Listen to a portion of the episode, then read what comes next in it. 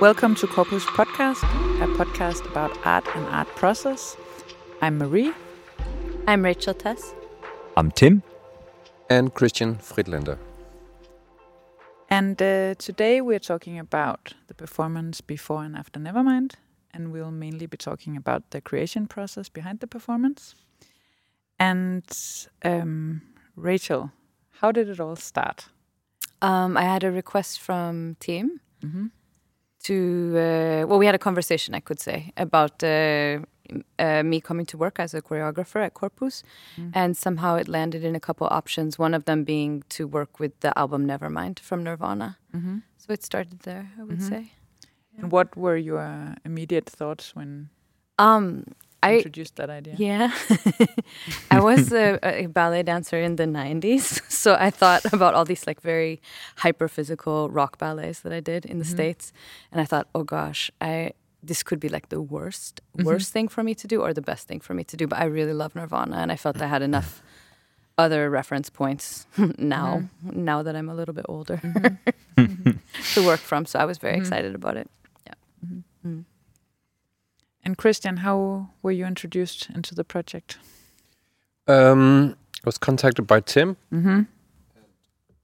Sorry, and um, was very happy to get this call uh, during Corona, and I've been traveling a lot, and all my jobs like abroad around uh, has been cancelled. I'd been to to Brussels and Zurich, and everything was cancelled. So it was first of all, it was really nice to hear from Tim because I was really always thinking of Corpus in really high regards, and I really had some good memories of like uh, shows I've seen for Corpus, and I, I always I remember I thought ah, I wish one day I could work with Corpus, and then to be called up and asked to do like the moment the last production mm-hmm. was made me really really happy. And of course, at the time I didn't know Rachel, but I was just I'm all in. Mm-hmm. I love Nirvana. Mm-hmm. Um, I thought it was a great project. I thought it was just really extraordinary that you got the rights. Actually, I know from music rights how difficult it is to mm-hmm. do things, and um, I think it was the right approach uh, uh, to do Nevermind without. I mean, with the narrative, and I mean, I was also expecting that Tim knew that when he was contacting me, it was not mm-hmm. like making a thing that was like one to one narrative about. Mm-hmm. It was not Nirvana the musical. Mm-hmm. So. Damn it! That was what I was going it. for. Yeah, you were asking for it, but anyway. Um, and since it was uh, actually it was like eight years since I did my last production here in the house mm-hmm. after doing like 35 productions in this house, mm-hmm. opening a lot of stages and closing a lot of stages. I thought, okay, it's mm-hmm. it's always when they need to close a stage, they call me to do the final or they call me to do the opening. But I mean, it was a super super nice thing to be asked to do uh, um, Corpus uh, for Nevermind, mm-hmm. and I think it was like I couldn't actually when you hear it, I couldn't imagine something like a better proposal to mm-hmm. do a thing. Wonderful. Sounds like a good start. Yeah. So, Rachel, how did the first ideas emerge? What was your relationship to the album, and then what did you um, do with I, it? I actually had to write like a fairly long document, which was uh, mainly I answering questions. Document. Yeah, from was it was it the BMG? I don't remember. I think it was BMG. Yeah, I can't remember, but I think it was BMG that yeah. had the main rights for the for the music. I don't usually like uh, write um, I mean, I write applications all of the time for mm-hmm. pieces, and I write about my pieces or write during my pieces. But I would never go so far as to say like on minute two and twenty two mm-hmm. seconds, I'm going to be doing this, or the audience mm-hmm. will be doing this. So I had to do that within the frame of that application, that mm-hmm. those questions, and it was really it because it was required. It was required. required. Yeah, it yeah. was required. But it was also a way to think through like the most extreme things I would ever want to do with Nirvana, and then mm-hmm. also know that those people who are reading it are maybe not super familiar with contemporary dance. Mm-hmm. So I tried to really like make it jump off the page. Mm-hmm. So there was really funny stuff in there, like, oh, let's take t- the audience onto kind of stadium style seating mm-hmm. uh, units that are rolling and smash them together and let the dancer's body, like crowd surf over them, things like this. Mm-hmm. So I think, um, but what that allowed me to do was to kind of see ki- what kind of way I wanted to work with the album, mm-hmm. and then. Um, I mean, I have a, my own relationship to the album. Mm-hmm. I grew up in the West Coast, mm-hmm. so I listened to Nirvana. I maybe still dress a little grunge. um, so so that part was almost too easy. Mm-hmm. Like I like this too much. Mm-hmm. Um, and then think a little bit also like how to relate the album to now. Mm-hmm. Like how are people listening to it now? Mm-hmm. Uh, how would a person who's never listened to it listen to it? And then what would that mean in terms of dance? Like because I, I really really did not want to do like a play by play musical version of the piece mm-hmm. either where okay we have this song and we lift the meaning from the lyrics and the dancers kind of play that out on stage mm-hmm. I, I don't work that way so it was more to think around like what was the effect of the album like both sonically, but then also in terms of yeah, what did it do when it came out, mm-hmm. And think around those things mm-hmm. uh, with the dancers. Mm-hmm. Yeah. one of the things that was really striking in that document that you're talking about is uh, two two things: the description of uh, the f- almost physical extraction mm-hmm. of the album into uh, either choreographic movement or audience uh, interactions mm-hmm and also the relationship that you wanted to establish in a room with the audience. Yeah. So the physicalization, if, if that if that is a word, mm-hmm. to uh, of the album and how to choreographically work with it, but also the relationship you wanted to establish with the with the audience. Yeah. So that was, uh, I was I remember reading it. I was mm. actually at my my son's dance class that he went to at that point he doesn't go anymore because he's not interested. but I remember sitting there reading it through because I don't know. I was like, wow, okay, this is this is really something. And we should be clear that that detailed description is not what no. the piece ended up being. that, I Sorry, BMG. No, it's really not. Yeah, yeah. but but um, like from a process perspective, how did it then inform your creative mm. process to be forced to write that document?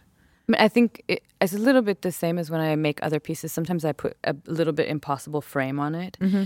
I try to accept everything as material, like mm-hmm. even things that I don't particularly like, mm-hmm. esthetics mm-hmm. that I do not prefer, uh, suggestions from dancers I don't mm-hmm. prefer, rather than like looking at them and going, no, no, no, we want to get to something really consequent. I often mm-hmm. look at it and say like, okay, what is the material? What's it doing? And then how can we like extract something from that that sits within the yeah the frame of my work and so I kind of bumped everything out to its like biggest, most bombastic mm-hmm.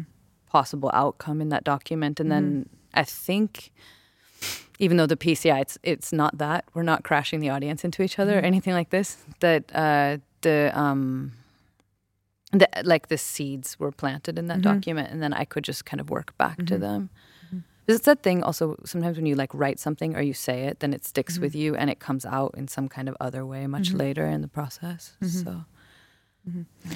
And uh, Christian and Rachel, how much did you agree on or decide on before uh, starting up in the studio with the dancers? How mm-hmm. far far along were you with conceptualizing and making decisions? Far, I would say. Actually, I think the concept for this came up pretty quick. Mm-hmm. Yeah. Actually, as soon as I usually when I get like the title and especially something when there's no there's no text, no nothing. Mm-hmm. Of course, I saw Rachel's text, which was like quite like whoa. Mm-hmm. Uh, this is crazy. Uh, the way you describe modern dance, and you can mm-hmm. actually say this is super difficult mm-hmm. task to describe modern dance in words, which mm-hmm. I thought was quite good.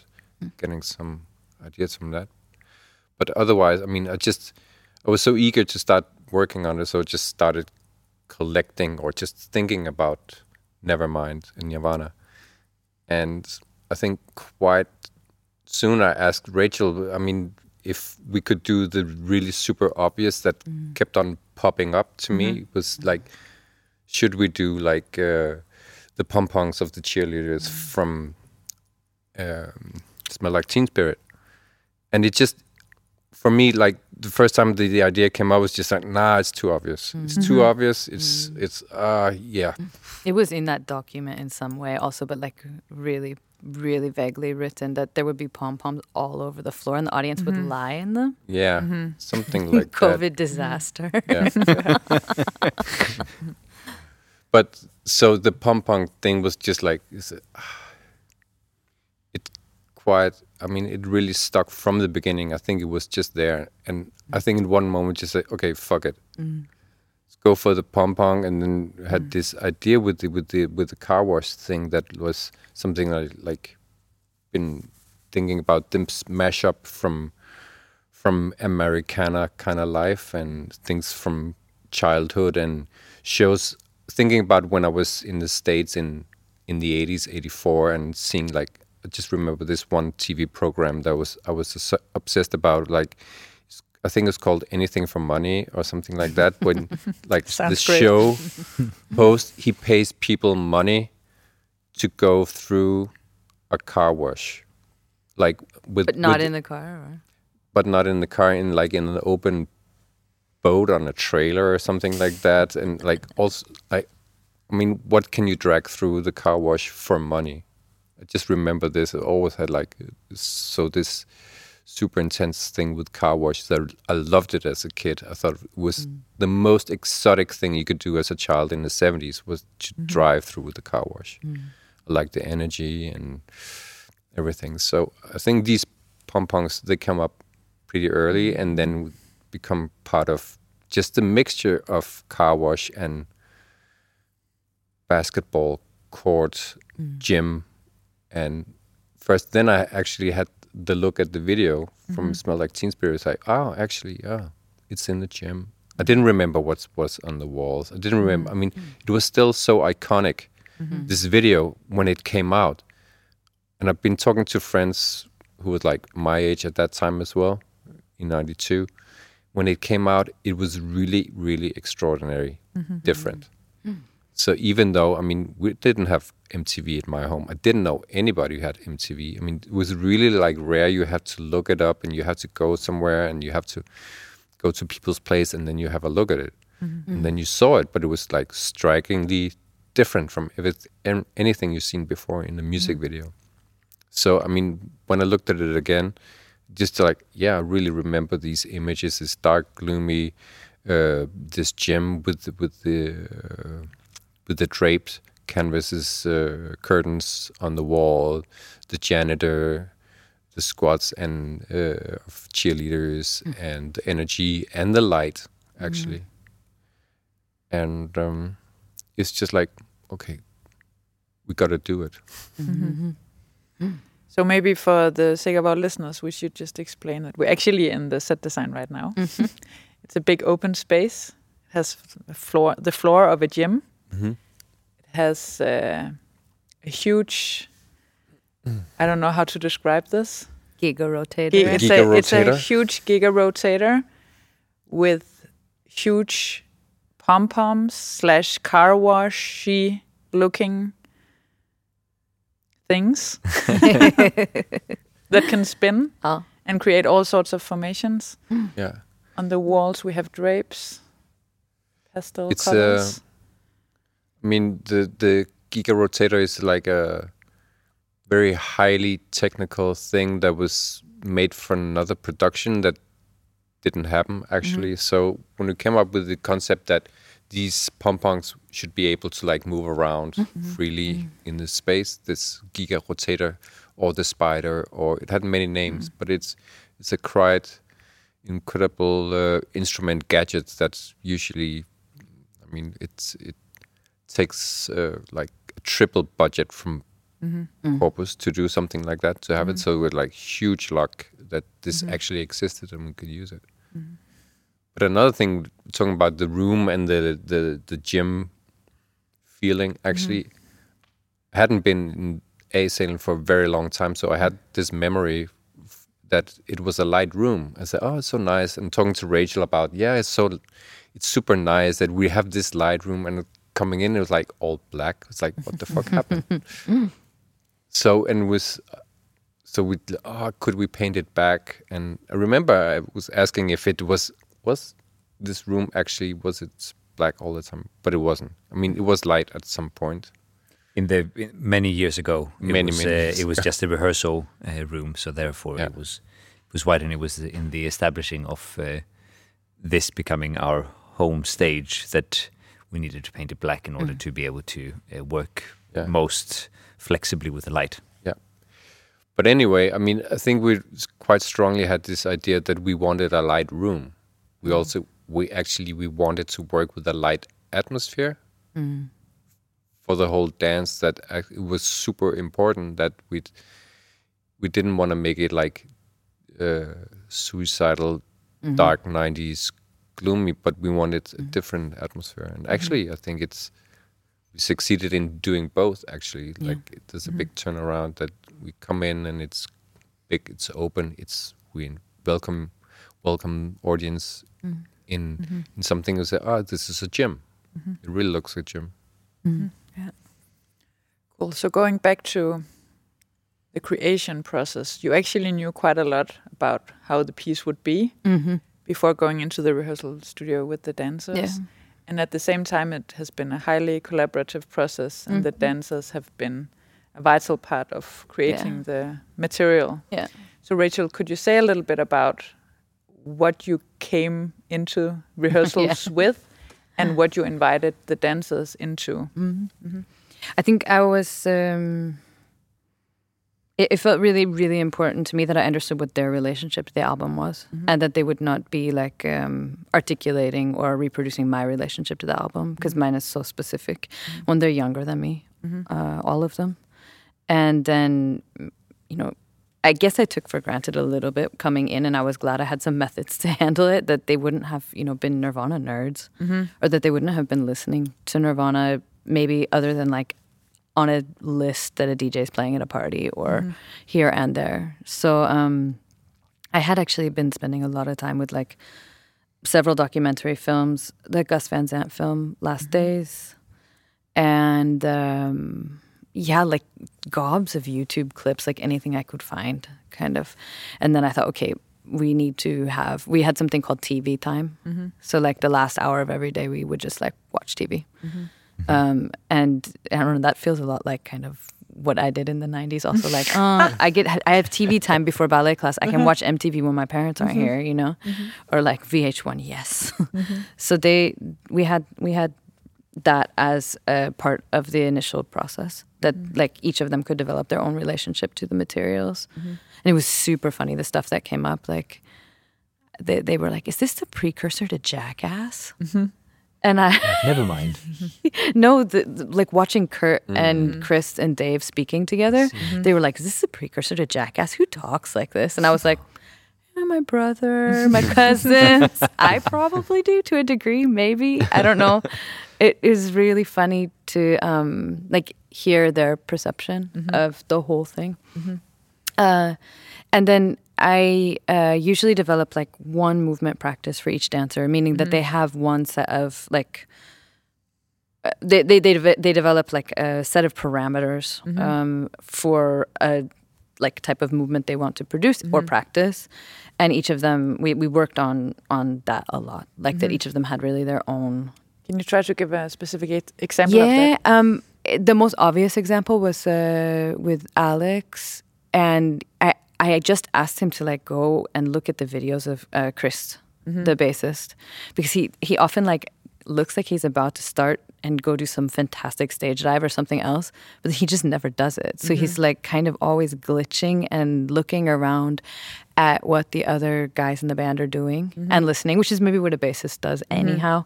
But he's super attentive. And then when you watch him in the interviews, he tends to like cover up for the blank moments. Like if mm-hmm. Kurt just decides he doesn't want to talk in an interview, mm-hmm.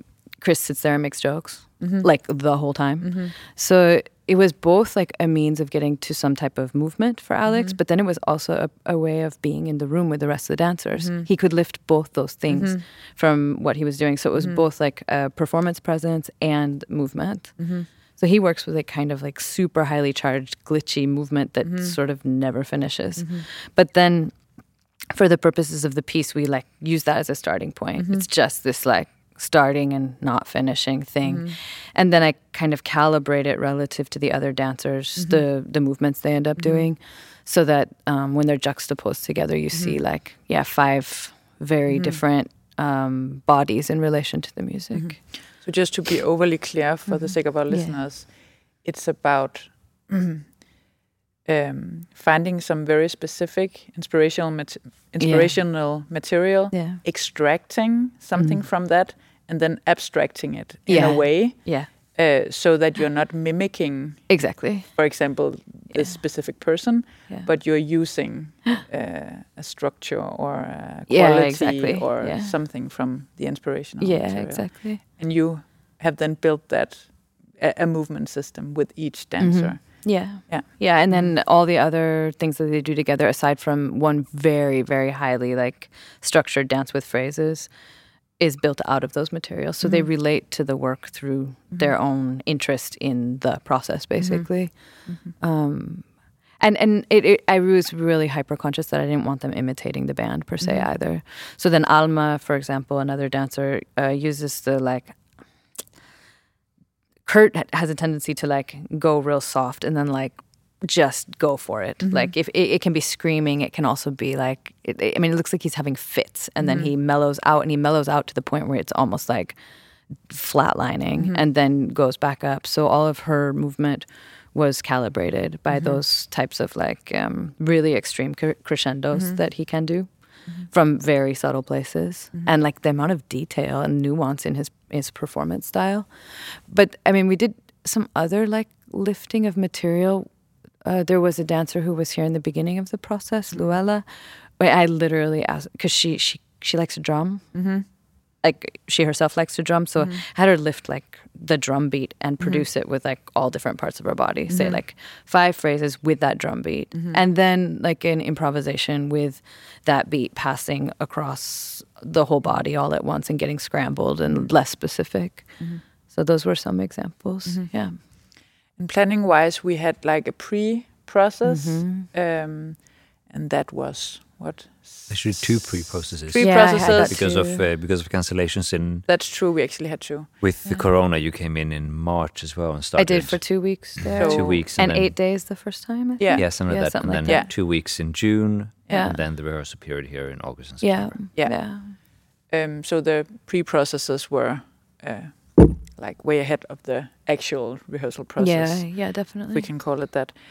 How do you see the relationship between generating material Mm-hmm. and then choosing material and then composing? And if you look at the pre-process and then look at the actual rehearsal process. I would say I tend not to make the distinction. that Can you say something yeah, more about can, that? Yeah, yeah. That um, like for me, whatever is going on in the studio that day is what's going on, and that's the performance that day. So, and I think the dancers have been really good at picking up on that. That like we weren't rehearsing; we were just practicing performing the whole time. So, so whatever we were doing was the thing that was going to help us uh, understand what the composition was later. Which means sometimes with my pieces, towards the end of the process, it gets a little draggy to try to pick those things apart and edit them. But um, no, in the pre-process, since the practices were very solid, it's a little bit like okay, I want these five colors of paint, and I'm going to mm-hmm. mix them up in this very specific way, mm-hmm. and then we're going to figure out how they interact together. Mm-hmm. And then we had six other bodies that came into the play when we got in the theater because of the pom poms. They're big and they take up space and they act, they act like bodies in a way. So then, how do those uh, this like I would say like kinetic sculpture? How's that interacting with the dancers? And what system do they have for handling that? So we were working with something. Um, it's like a really um, a score that I've like uh, kind of twisted from body mind centering, where they were just working on experiencing three layers of their skin. So okay, w- w- what does the first layer feel like? What does the second layer feel like? Mm-hmm. What does the third layer feel like? It, relative to other people, but also relative to objects. Mm-hmm. So I was like trying to prime them for coming into this space where there would be mm-hmm. these six things that were moving in different ways. Um, But that also became an explicit part of the It did, of yeah. the final performance. Yeah, I think it's the thing that calibrates their their bodies within the the scenography actually, and then how they interact with each other. So I, I don't they don't do that um, that uh, that practice so explicitly in the piece. It just like it sits under everything, and then there's one section which we still call skin, but they're really working with like a pretty um, activated level of their own their own movements that they chose to do. So And how do you see your role as a Mm. choreographer mm. in the collaboration with the dancers. Mm. And uh, how much of course they have a huge ownership to the material. Mm-hmm. It's their material. They're Yeah. developing it. Um, I don't have a specific question. No, I just want to hear more about how you see the choreographer role or how you uh, do it. I tend to try to set up like a strong enough framework in the beginning so that they can have a lot of freedom within the process, but that they understand like what parameters we're playing with. So mm-hmm. it's not anything and everything. Hey guys, do what you want. Let's improvise and I'll like use your material to make a piece. So it's more like to get extremely specific with each of them mm-hmm. about how they wanted to articulate themselves through the process, and then mm-hmm. I would just give little parameters over time. I mean, we're still doing that, I think, even during the performances. And but then, yeah, to be, I guess it's for me, it's about specificity. Yeah, how to be specific enough so that they can like take it and run with it, and then um, how to honor those things that they're doing mm-hmm. because there's just when you work that way, I think there's just no way that with five dancers that are well so excellent, but also have such different taste. Mm-hmm. There's no way you're always going to get. I'm they're not, they're they're not going to do how I would relate mm-hmm. to Nirvana. So it was for me to really like look and go, okay, that's how they're relating to it. Oh, that's so interesting. How does that fit within the whole? So like Marco, uh, who has the lo- the solo at the beginning of the piece, about twenty minutes. Um, the first day, I, I, oh, part of this like getting specific was that I asked them each to pick their favorite song off the album, and so like a lot of times when they were working with their own like movement scores, they had to use that song. Mm-hmm. So they had to like develop a mm-hmm. relationship to it, even if it was the the relationship was like, I hate this. What the mm-hmm. hell is this? I don't want to listen to this. I never listen to this kind of music ever. Um, so Marco asked me, I think the first day, like, did they ever do a cover of Britney Spears? and I'm joking, totally joking. And I, I went home and I was like, okay, how do I find the entry for this dancer? And then I thought, like, I know that Marco likes uh, Madonna. What happens if we take the lyrics from his favorite song and pop them on top of the like melody or the yeah the yeah the melody from Material Girl, for mm-hmm. example. And then maybe that's a better entry for that mm-hmm. dancer. And all of a sudden, it's not about like we're all gonna like worship Kurt Cobain and mm-hmm. come in here and like rock out and be grunge. I mean, if you didn't grow up in that, maybe you have no relationship to it. But then Marco had a relationship to like uh, Vivienne Westwood and punk in a way. So there was there was ways to like calibrate their the things that were coming up for them while they were um, while we were dealing with Nirvana as material. Um, What I observed very clearly, I have to say, in this process, which was uh, interesting, and it's on both your behalf. But let's focus on the on the on the collaboration with the dancers, as that's where we are at the moment. I noticed a very clear clear frame. Yes, this is what's going to happen. But I also noticed a huge sense of uh, the ability to listen and take things in and process them mm. from your side mm. Mm. and also from the dancer side because it was always I felt it was always almost like a a, a space of resonance in between that that that kept being created where at times things were being tested. What is like how far can Rachel push things this way? How far can someone else push things the other way? But always with with a very uh, uh, with a very uh, engaged sense of being in it. And it was and what surprised me actually a lot was how you were able to calibrate uh, the different interests that came up at the same time as keeping your your own specific interest in in making this piece as mm. well. That was mm. truly quite exceptional for me. I personally, and I'll speak of personal experience, I sometimes when a lot of interests come up, get lost in that mm-hmm. interest space mm-hmm. because I feel that I have to honor and make make that make that then the thing. And I sometimes have a hard time figuring out what how do I then relate to it. So it was really uh, it was really wonderful to watch that play and how that also helped uh, maneuver uh, the the relationship and the co-creationship in the space for me specifically. And Christian, you were also here for a lot of the rehearsal time, Most, all of um, it, most yeah. of it, which is actually a little little bit. I've ex- never seen it happen We've ne- we- before. yeah. I've No. never seen So, the uh, scenographer be so First of all, thank you, Yeah. thank you for uh, for that. But also, what did that mean for the collaboration between the two of you, Christian and Rachel? But also maybe your relationship, Christian, to the dancers.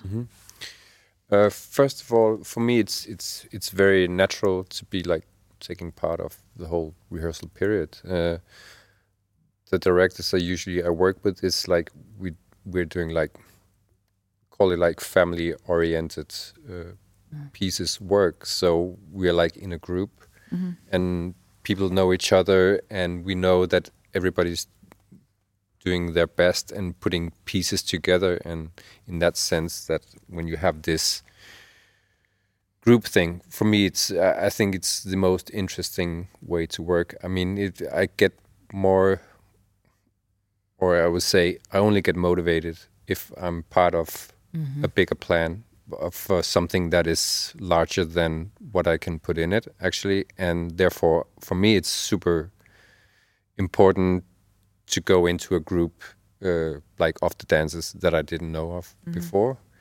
Uh, we had meetings with, with Rachel, but I didn't know the dancers, and my knowledge from from the dance world is very little. And I was like super super curious, and also it was like in Corona times, so mm. like getting in this rehearsal room mm. with like five dancers were like on top of each other and rolling around was just like wow, mm-hmm. this is an amazing world. This is that I mean we're sitting there with uh, the mask on, and then you have like five dancers on top of each other. So it was like it was better than television or anything. It was just like such a relief to see like okay, so they've been doing this all of the time during Corona. Mm-hmm. Anyway, it's so it was there was just this really really nice atmosphere coming into the rehearsal room that I immediately recognized from other productions uh, in other sense like what i'm working with people artists uh, musicians uh, uh, singers opera whatever that you have this we create something together. I mean that's a sense that i really i want to take part of.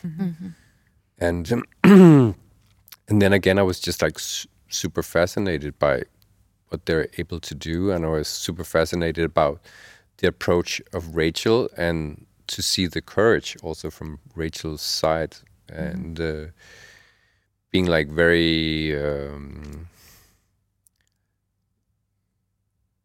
making it easy to just use whatever long time.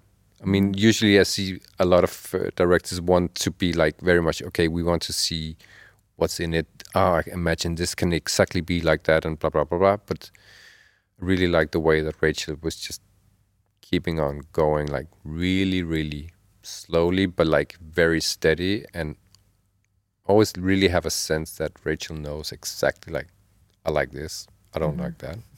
We don't tell, but we know. And to have that, I mean, it's, it's such an important information that you have that Rachel I getting that language together since we didn't have a language together before. I mean, other directors I work with, we have that when we like throw an eye to like yeah you know like like this yeah this is good this is not so good. So it's super important to make in process like this that uh, scenographer and director we have this language because I mean this is the two uh, elements we have from the beginning. And mm-hmm. we have to Yeah.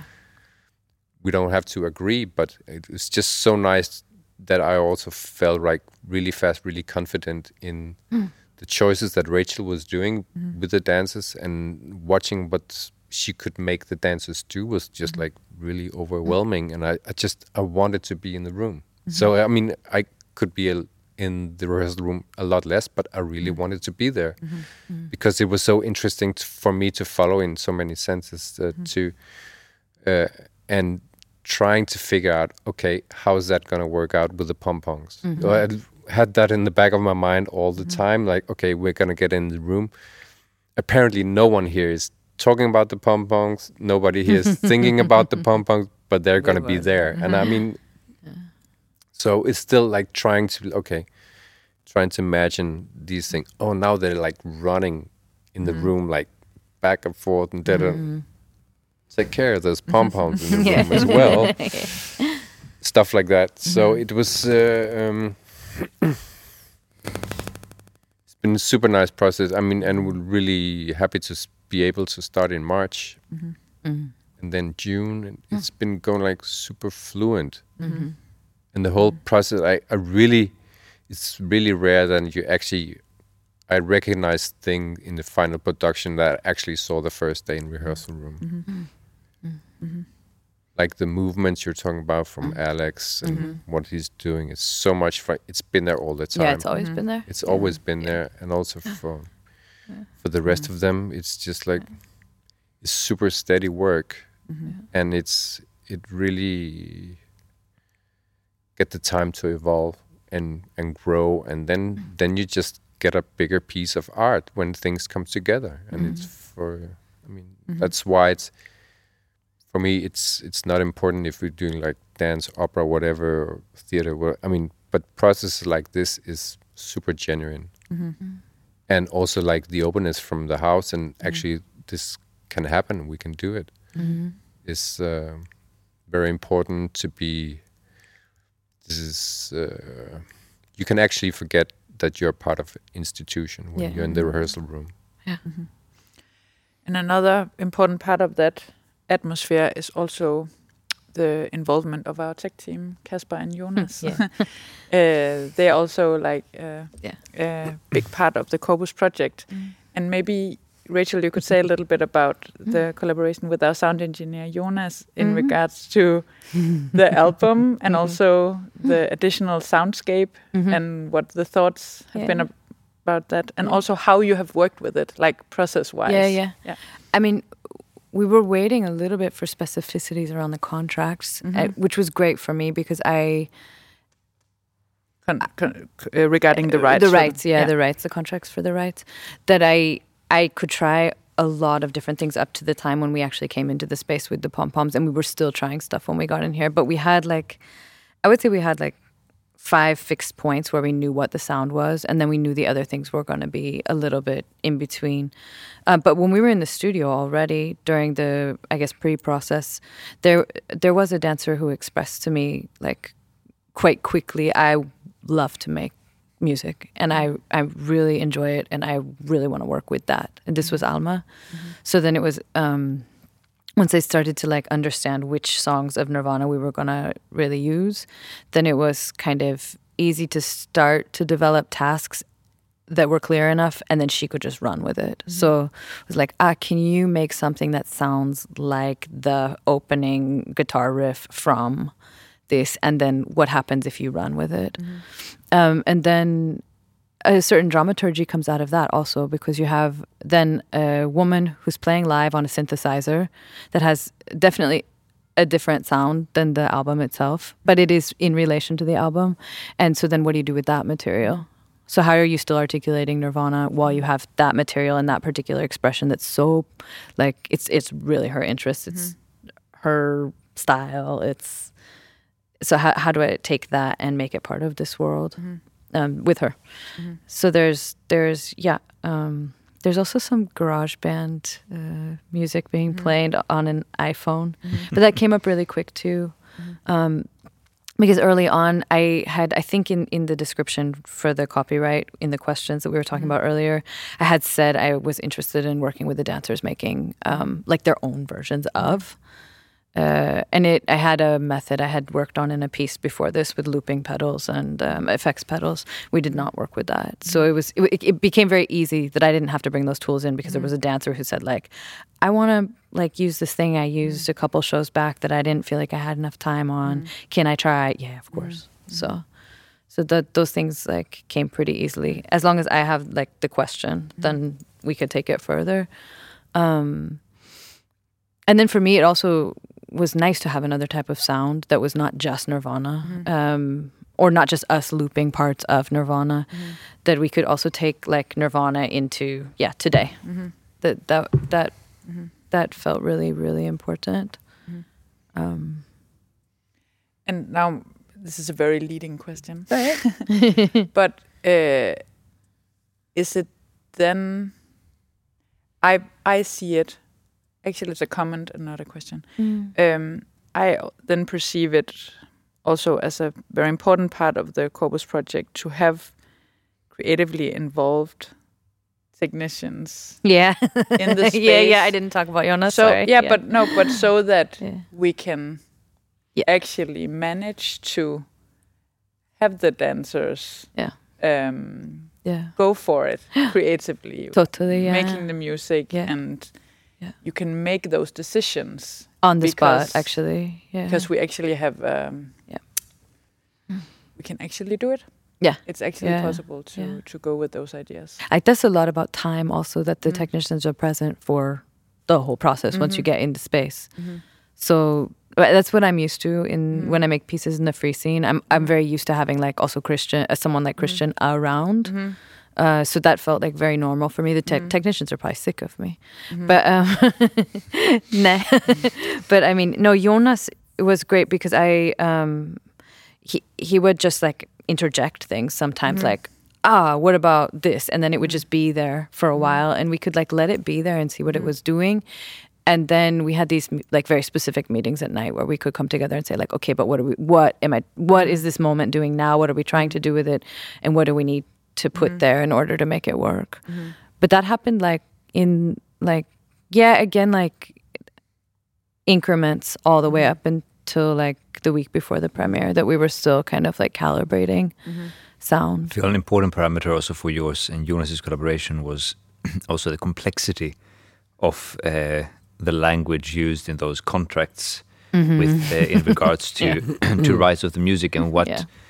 How how to uh, how to interpret that. Yeah. And I feel a, a lot a lot of your collaboration was also like okay with the language that we are Mhm. getting and with what we're doing this yes this Yeah, is, is this okay, is what is this is okay. doable Yeah. in regards to it this we think is too far Yeah. and having that conversation I feel between you was also uh, also I feel gave both of you some space to be able to to rumble with uh, some things Mm. for a while and test Mm. things and then uh, say okay no but we did test this but this really needs to stick how do we then make it work Yeah. for example I remember uh, uh, Marcus's uh, Marcus's uh, when he sings in his solo Yeah. that he had in the beginning used uh, a Madonna uh, Yeah. Madonna uh, what do you say uh, Melody. Yeah, it was the a melody, which yeah. of course we could not use because we hadn't applied for rights, and then Jonas making a new melody for it that could that was still inspired but not quoting. So therefore, it was still it was still a Mm. rework of the rework of the text from something in the way, but in another melody Yeah. that was somewhere in the spectrum between the two, where uh, Mm. Yeah. where it was still within the language of the rights. Yeah. But also As going back to um, your point about not uh, being preoccupied with the distinction between rehearsal and Yeah. then composing and making a finished piece, then I think it has been. I have never seen it so clearly in corpus processes before. The collaboration between choreographer and sound engineer, and Mm. also letting the whole development of the sound design be in process Mhm. and also be what it was that day and then Yeah, and then you Uh, can fix and fix. Yeah. yep keep like um noodling with it Yeah. Mm. in a very productive way but Yeah. also insisting on the noodling um, Yeah. and not only finding solutions and making decisions Yeah. but also trying to go with things that happen Yeah. Yeah. uh, with the sound in the space And the same, I thought, very much was uh, was very apparent with uh, with how you uh, both of you uh, involved Casper, uh, Mm. our uh, stage technician, both in regards to the programming of the Giga Rotator, but also in regards to lights. Mhm. Because I felt it was very uh, very apparent that he was invited in to test things, Mhm. and then of course you would both uh, be very uh, very clear with what you felt was either right, either here or there Mhm. but it was it was it was certainly a a wish I felt to involve him and let him test things Yeah. whilst things were were Yeah. still going along, and then to inform you as much as himself in regards to what this space could do and what these pom poms could do, and what what if you then put light on that? What does that do in regards to what is actually being shown on stage, etc., etc., Yeah. etc.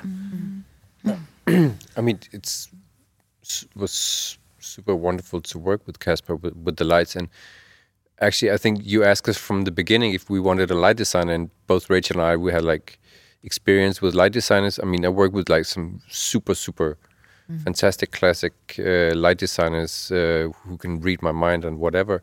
Um, and it's not always, but when you can't get these kind of persons, I know I would rather do it myself. And Rachel felt the same. So like, okay, this one is like we can do it. And with Casper, and, and I just knew I had like one thing from the beginning was really super important was like we use uh, the old analog lights. It's uh, uh, it's a thing, and you know Casper just said that they just bought for eight hundred fifty thousand kroner moving lights, and I like, no, I'm sorry, we have to use like the old oh Svobodas and stuff like that. Uh, nostalgia somehow is just like I really, really didn't want this. Sometimes you just know I don't want to see this production light wise in this direction. Yeah. I didn't want it to be like a, a 2010 moving light kind of production with a lot of gobos imitating what it was like in the 90s. Actually, I thought it was. I wanted the light to be something. Okay, actually, these lamps could have been here in in uh, in '91 when the record came out, and I know it's it's just a small detail, but it was super super important and didn't want all these kind of color things, and so we was like both Rachel and I was super clear about that from the beginning that we didn't want any color light, and uh, we just didn't want any moving light, and we just wanted like old kind of stuff to have some kind of nostalgia, but also just the genuine um, feeling to it. And then uh, we have to say that Casper really used uh, this uh, bean spin, what you call it, I'm like that actually in a really super way, and it's just okay. We had Svobodas, and he came up and said, "Okay, could we just leave them on the floor?" And it's just, it's fantastic. It's great. I mean, this is this is what it's about to to work in a in a small mm. group or in a group mm. where everybody's doing the best mm-hmm. and everybody's trusting everybody comes like okay yeah you can do light design. I know it for sure. I mean you do this. And it's it's so much about trust and i think there's a mm. lot of trust within both for casper and jonas from rachel and me it's like we're pretty sure. I mean sometimes we can say oh no maybe it doesn't work here like that or mm-hmm. something like that. But we really really i think we have huge trust in the dancers, everybody around that people are doing are super skilled in their field. And for me i mean i just know from experience you get the best out of people when you ask them to do what they're absolutely the, the best i mean for the dances for the lights for the sound for everything you just get the best result in the end mm. when everybody's collaborating and throwing in the absolutely best. It's motivating everybody mm-hmm. to do their best. And I, I really think you could see it with this particular show that everybody came in with the very best mm. intentions and their best skills and put it all together and ended up with this which is quite genuine and it's yeah thanks to corpus for letting us doing it Thanks to you Well, for thank you in. for saying that and amen to that. Yeah, really. Uh, and uh, I Then you one, have a comment? Yeah, I ha- no, I don't Yeah, have a comment. I actually have uh, something I really want, want to ask you and just ask you to elaborate a little bit on because I feel something that's common for both of you is uh, your uh, your uh, not wish necessarily, but how you work with audiences. Uh, you, Rachel, have become the the last piece I saw of yours with name sunset Any number of sunsets. any number of sunsets has a very clear uh, participatory involvement and uh, experience and journey for the for the audience. I know with uh, with you, Christian, the the things you've done lately with uh, with Mikkel Hess and uh, the Apollonian Circus and so on are also trying to Yeah. Make a very different s- setting for the audience's So I just want you both to kind of uh, talk a little bit about what you see the audience's part being as part of a finished finished product, a finished showing performance. I mean, for me, it depends a lot on the space and the parameters of the space. And then, like, what kind of sensorial experience are they having with both the, the dancers, their dancers' bodies, the movement that's going on. In this case, we have the sound, which is so specific. And, like, I don't know, I think for people who know Nirvana, it produces a certain sense of nostalgia also. So, how long can you let those things play out before you become, like, habituated to them? And then you're like, okay, now what?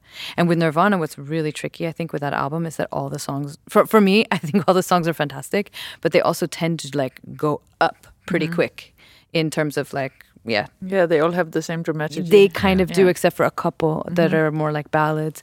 So, so how do you um, give people moments to refresh?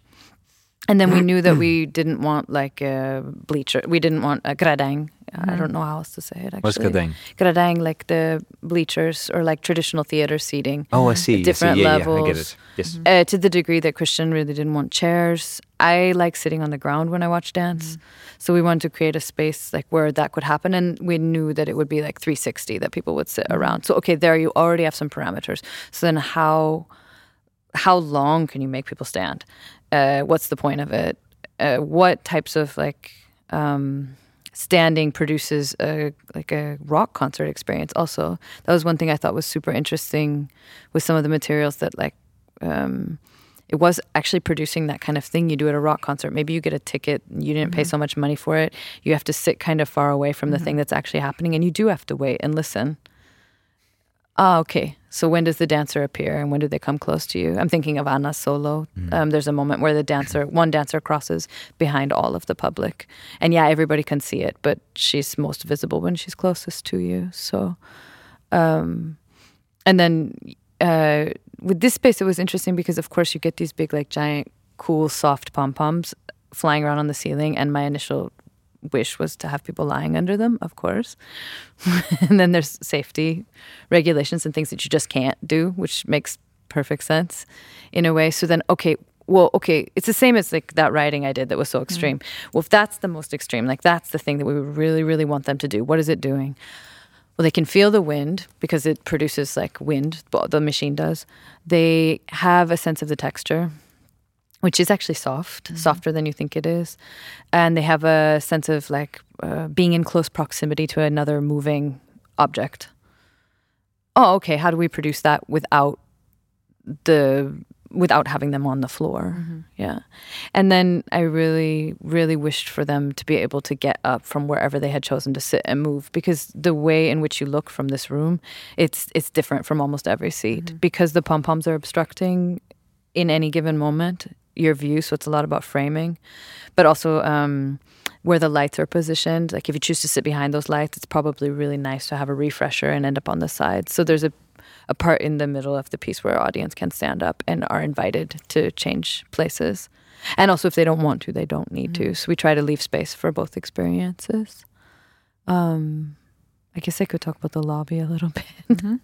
there was also something in that I think if you come to a show about Nirvana, you're just like waiting to hear the album. I, I suspect like the person who really knows Nirvana that's coming because it's Nirvana wants that album like direct. Maybe they don't want 20 minutes of silence or 10 minutes of silence and some music that is not the album. So I was thinking, uh, you have this fantastic lobby here where I know you've done a lot of, um, yeah, different types of performances actually in the lobby. Was it fri- Friday Night Bar? We did Friday bars, a lot of Friday bars. Yeah. So the dancers, there, there is a precedence for the dancers working out in that lobby. So we just made like a pre, like a pre section to the piece, like a prologue where they, um, the dancers are out there kind of um, with different tasks, and the whole album. Except for two songs, I think, is playing on small speakers. So you really have this experience that's like overly loud, kind of muffled, like a rock concert is. And then if you sit near to one of the small speakers, you would hear just that song. And if you move someone else, you would hear just that other song. So how to give like almost give them the whole album with all of the most obvious references to "Smells Like Teen Spirit." There's a, a dancer with pom poms out there. There's people falling down and not getting up. I was thinking of this like uh, live from Reading, uh, where Kurt comes out in the um, in a wheelchair and then they dump him off the wheelchair and he falls. Um, and there's a dancer asking the audience to cheerlead. So there's little references that happen, um, like kind of spread out in the lobby. Uh, so we, I, I kind of want to just like almost vomit all that stuff out there. So when we come in, okay, now what? like now, now, now, now, how can we like be in relation to the album? Yeah. And it also has an encore. Yeah, it does have an encore. yes. Christian, how have you been thinking about the audience in the space? Um, I just think that uh, usually w- when I start to work with a room, I just how do you get the most out of the room, mm-hmm. and how do you get the most out of getting as close audience-wise as the experience that we want them to feel. And I think it mm-hmm. was quite obvious from the beginning that we wanted to have this gym situation mm-hmm. with the add-on with the car wash. But actually you wanted the gym situation and in that sense it just didn't fit with the chairs. It just felt really really wrong that you have something like super passive just spectators. Also mm-hmm. when you hear music everybody's also been longing to like go to concerts where you were standing mm-hmm. you know? I mean just seen one too many concerts where you had to sit down. Mm-hmm. And especially with this it was just i think maybe that was occupying more in our minds mm. that we actually we wanted to stand up we want to be in the group and we wanted to be able to like move people around because it's just you want to be able to stand there and tap your feet to the beat. And it's it's just it's sometimes it's just super awkward with like rock music of this kind and the sound of it just to be sitting and very passive. So f- i mean i think it was a really really happy day when we got the message that actually due to the corona uh, restrictions that there were like um, They were lifted. they were lifted yeah. yeah, mm-hmm. Mm-hmm. and we could do it as we hoped from from the beginning. And i think it's mm-hmm. just like of course it also had to do with of course going through this corona thing. But it would have been super awkward to have like people sitting all the way around in this mm. something this kind of physical and knowing what rachel wanted to do with the audience and mm. move freely. And mm. i think it also it's it give you as an artist or working in a production like this like it's still open mm-hmm. you know? We don't have to like end up with people sitting on a chair. And i mm-hmm. think for us to keep everything as open as long as possible is uh, mm. is the best way to work. Mm-hmm. I mean of course it's different when you work working on a on a big stage but you want to you don't want to be stuck. I think that's what what's drives us every day is the motivation to like okay we're still in a very very organic uh, environment in a process that is super organic and we don't want to stop it until we know that okay now somebody tells us now you've gotta stop. It's always it's like really sad things like no put away your toys. Your, your time it's over. Uh, you cannot do anymore. It's like really? Yeah. But mean this that- way, I feel, Christian, that you've managed to because the audience have to, n- and the way you've uh, put together the, performance, also with them shifting in the middle and what happens in the foyer in the beginning and all the rest. It, it feels like the organicness of the of the process is still very relevant. There's still some points of negotiation for every audience member that comes. Where do I stand? Where do I sit? Uh, how do I interact with the space? Do I retract? Do I do I go forward? Do I stand? Do I sit? Do I uh, go with the music? Do I uh, am I a spectator? They it's they have to take some choices, which creates a, a more organic room than if they Yeah. would be placed Yeah. on. Uh, and on you also you turn over some responsibility to the audience which is That's actually very nice yeah. that they actually have to take be responsible for their own actions you know Mm-hmm. okay so if you're the kind of person just sit down in a corner and you stay there the whole production. Well, it's your That's your decision. choice, it's I mean, that's your choice. But for sure, you see, okay, you really moved out on the floor, or you really took in the room, and you really just gave yourself away and danced to the hidden track after the show, after all the dancers left. You know, it's I mean, it's really beautiful that that we who did this production like we see like we didn't expect it. I didn't expect like mm-hmm. uh, 15 people just to start dancing to the hidden track after. Mm-hmm. I mean it wasn't like okay. It wasn't planned. it wasn't planned. It's and then it's like everything makes sense. Mm-hmm. I, I tend to kind of like these limitations from the theater. I mean, there are limitations in these types of spaces, no matter which way you go about it. But what's nice with Corpus is that, like, I would be delivered a limitation, like very soft limitations mm-hmm. usually. Then I can say, like, okay, but still, what I actually want to do was this. Mm-hmm. Therefore, let me find another way for people to have that experience mm-hmm. within this framework. So the limitations for me never feel like hard limitations or like a block, like a, It also a- becomes a a, block. part of the crea- It is, creative yeah. process. Like, okay, Yeah, these are the creative thinking. parameters, fine. Yeah. Like, then I work with Limitations them. are all around us. Mhm. It's just how explicit they are sometimes. Can I maybe ask a little bit what you, uh, if now that we've premiered and uh, some shows have gone and you've seen it a few times, do you feel that there's a message emerging with the work that's been created, and how does that relate to to the album uh, Nirvana? How does it how does it come alive? I had the feeling that what we tried to do was like um, push the materials in different directions like so one direction being like the most recognizable lift off of the the most recognizable we were ever going to do lift of the cheerleaders from teen spirit. And then maybe like the least obviously recognizable chunk of more for lack of a better word um ab- like more abstracted material and and all the places in between. So like my hope is still that there's like enough there for people to land on that they can um, actually have their own experience with it. Like i don't know. I have my own my own interpretations of certain things that are happening and there's certain reasons why some things have stayed in the piece for so long. But maybe the dancers don't have that relation to those things. So i've been very like careful about saying i see it like this but dramaturgically we're not setting up a situation where you need to deliver that um, But I think that's a very important point, and it keep like I have also been working now on the Corpus project for a long time. Um, so now I've gotten to that place where it's totally natural for me that in this conversation we're not talking about a narrative, Mm, we're not yeah. talking about an efficiency in the dramaturgy to create a specific understanding or experience.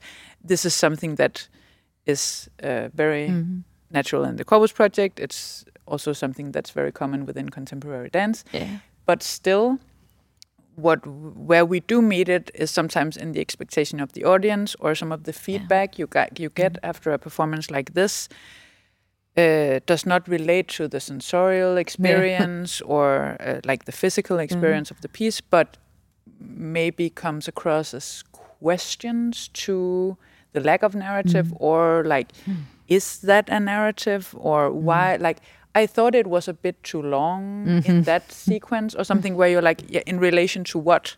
Yeah. Uh, where, so it seems like there's still, we're still working with some expectations of a large percentage of the audience, of the theater goers, yeah who still uh, looks for this Yeah, narrative or efficiency and dramaturgy. And it's not that they then have a bad experience. Mm-hmm. It's just that it becomes very hard to talk about that experience because Mm. the, we don't share that language yet with our audience members, um, which I, f- I find interesting. Mm. Yeah. Mm. I mean, doing work like this is it. It's you just start out knowing you're gonna disappoint a lot of people. I mean, first of all, you're just gonna disappoint.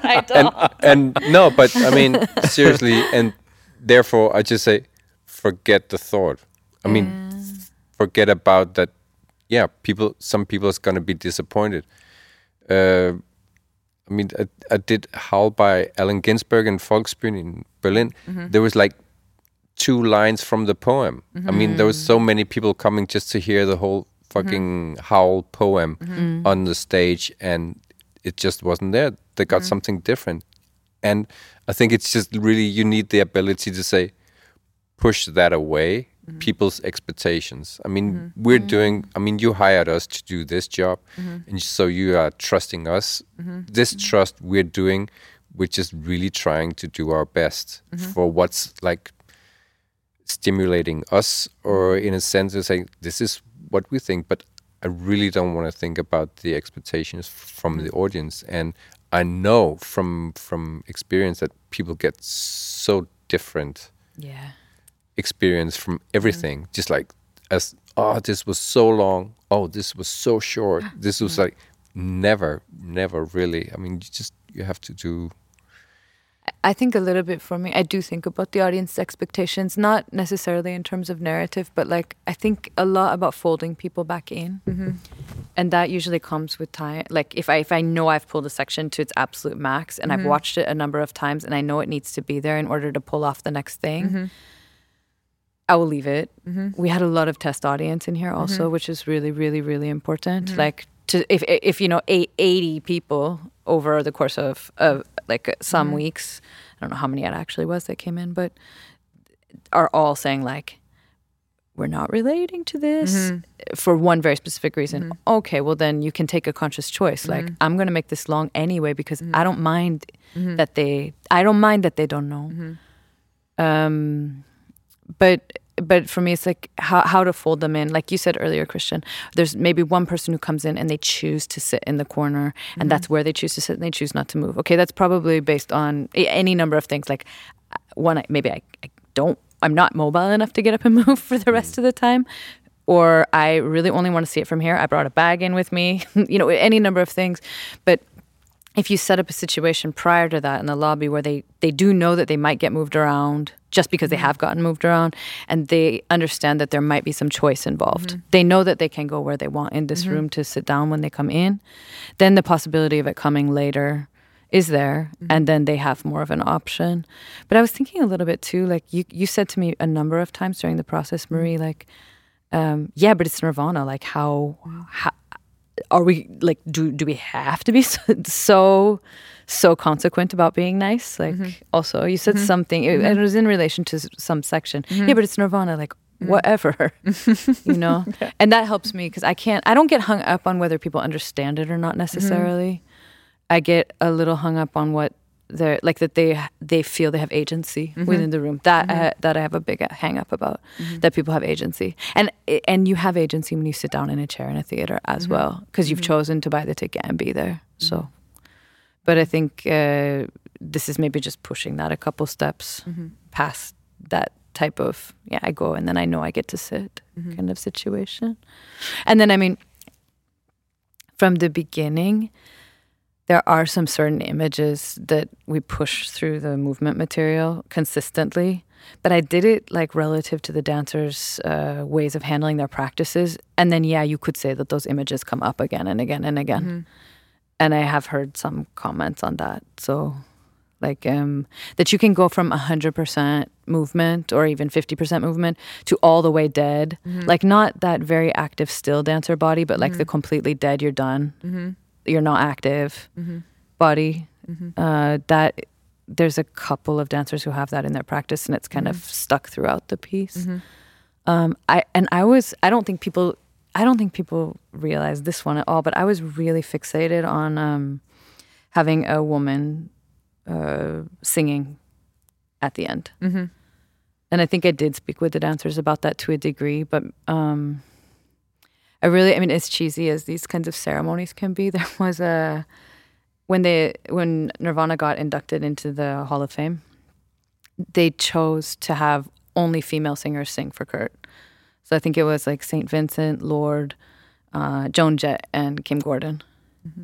And I mean, like it, it don't, it doesn't sound like him, but it's all these like women that he really, really, really, really well aside from two because I don't think he ever knew them, the two of them that he really really admired, and I thought like, yeah, that's something that has to happen here. Um, also, because actually some of the dancers had a reaction to uh, it being like really macho somehow. Nirvana. I, I- think when they were watching the clips of them speaking, like they were like, "Oh my god, macho dude culture. Mm-hmm. And I never had that relationship to Nirvana. Uh, like thinking that they were macho and duty. Yeah, I don't I don't see it either. But no, no, I'm but I can understand actually I'm like how with time. no like no relationship to the other types of bands that were popping up around that time Mm. and like Kurt's relationship to ah, other other bands even like Bikini Kill and the Raincoats and things like that that I I can totally understand why that didn't pop up for them. That why it popped up for them right away. So this is interesting. So there's some hidden messages Mm-hmm. here and there. Yeah, maybe hidden or not so hidden. I don't know. Yeah. yeah. I mean, I heard um, the complete destruction of Kurt's like mental capacity at the end of the piece, and I was like, Yeah. yeah. yeah. I mean, I know it's doing that, Yeah. but I don't ever want to like tell the dancer that that's what they need to do. No. Because it, not not to be like not transparent with them either. We mm. did talk about that. That's a possibility that it could do that. But I find that the operations that that particular dancer is using to get to that point are far more interesting than me saying, "Now, now Kurt dies. Mm-hmm. We all know it's happening, and wouldn't it be so poetic if?" And even the Giga rotator stops, and it sounds like mm-hmm. quite heavy click mm-hmm. over her face. I mean, you can read so many things into that, but uh, I don't know. I don't know if um, I think it's to keep talking with the audience and like just hear what they're thinking. Yeah. Yeah. That's a good way to end. uh, but what always happens in the end of the po- Co- Corpus podcast Mm-hmm. is singing. Oh dear God. and that's how we reveal if our guests have ever listened to our podcast before. what are we gonna sing? I would suggest a Nirvana song, maybe. Oh dear. Yeah, but it's uh, f- free Yeah. of choice. A cappella. for- yeah. So Rachel and Christian, you just pick a song. And I'll we try can and just Google the the yeah, lyrics yeah, because I'm that are the lyri- yeahs that are in the middle of the space. Yeah, Uh, yeah. Yeah, Yeah. that one. We can just Yeah. do that quite loud. Yeah. Yeah. Okay. Ready? Okay. Five, six, seven, eight. Yeah, yeah, yeah, yeah.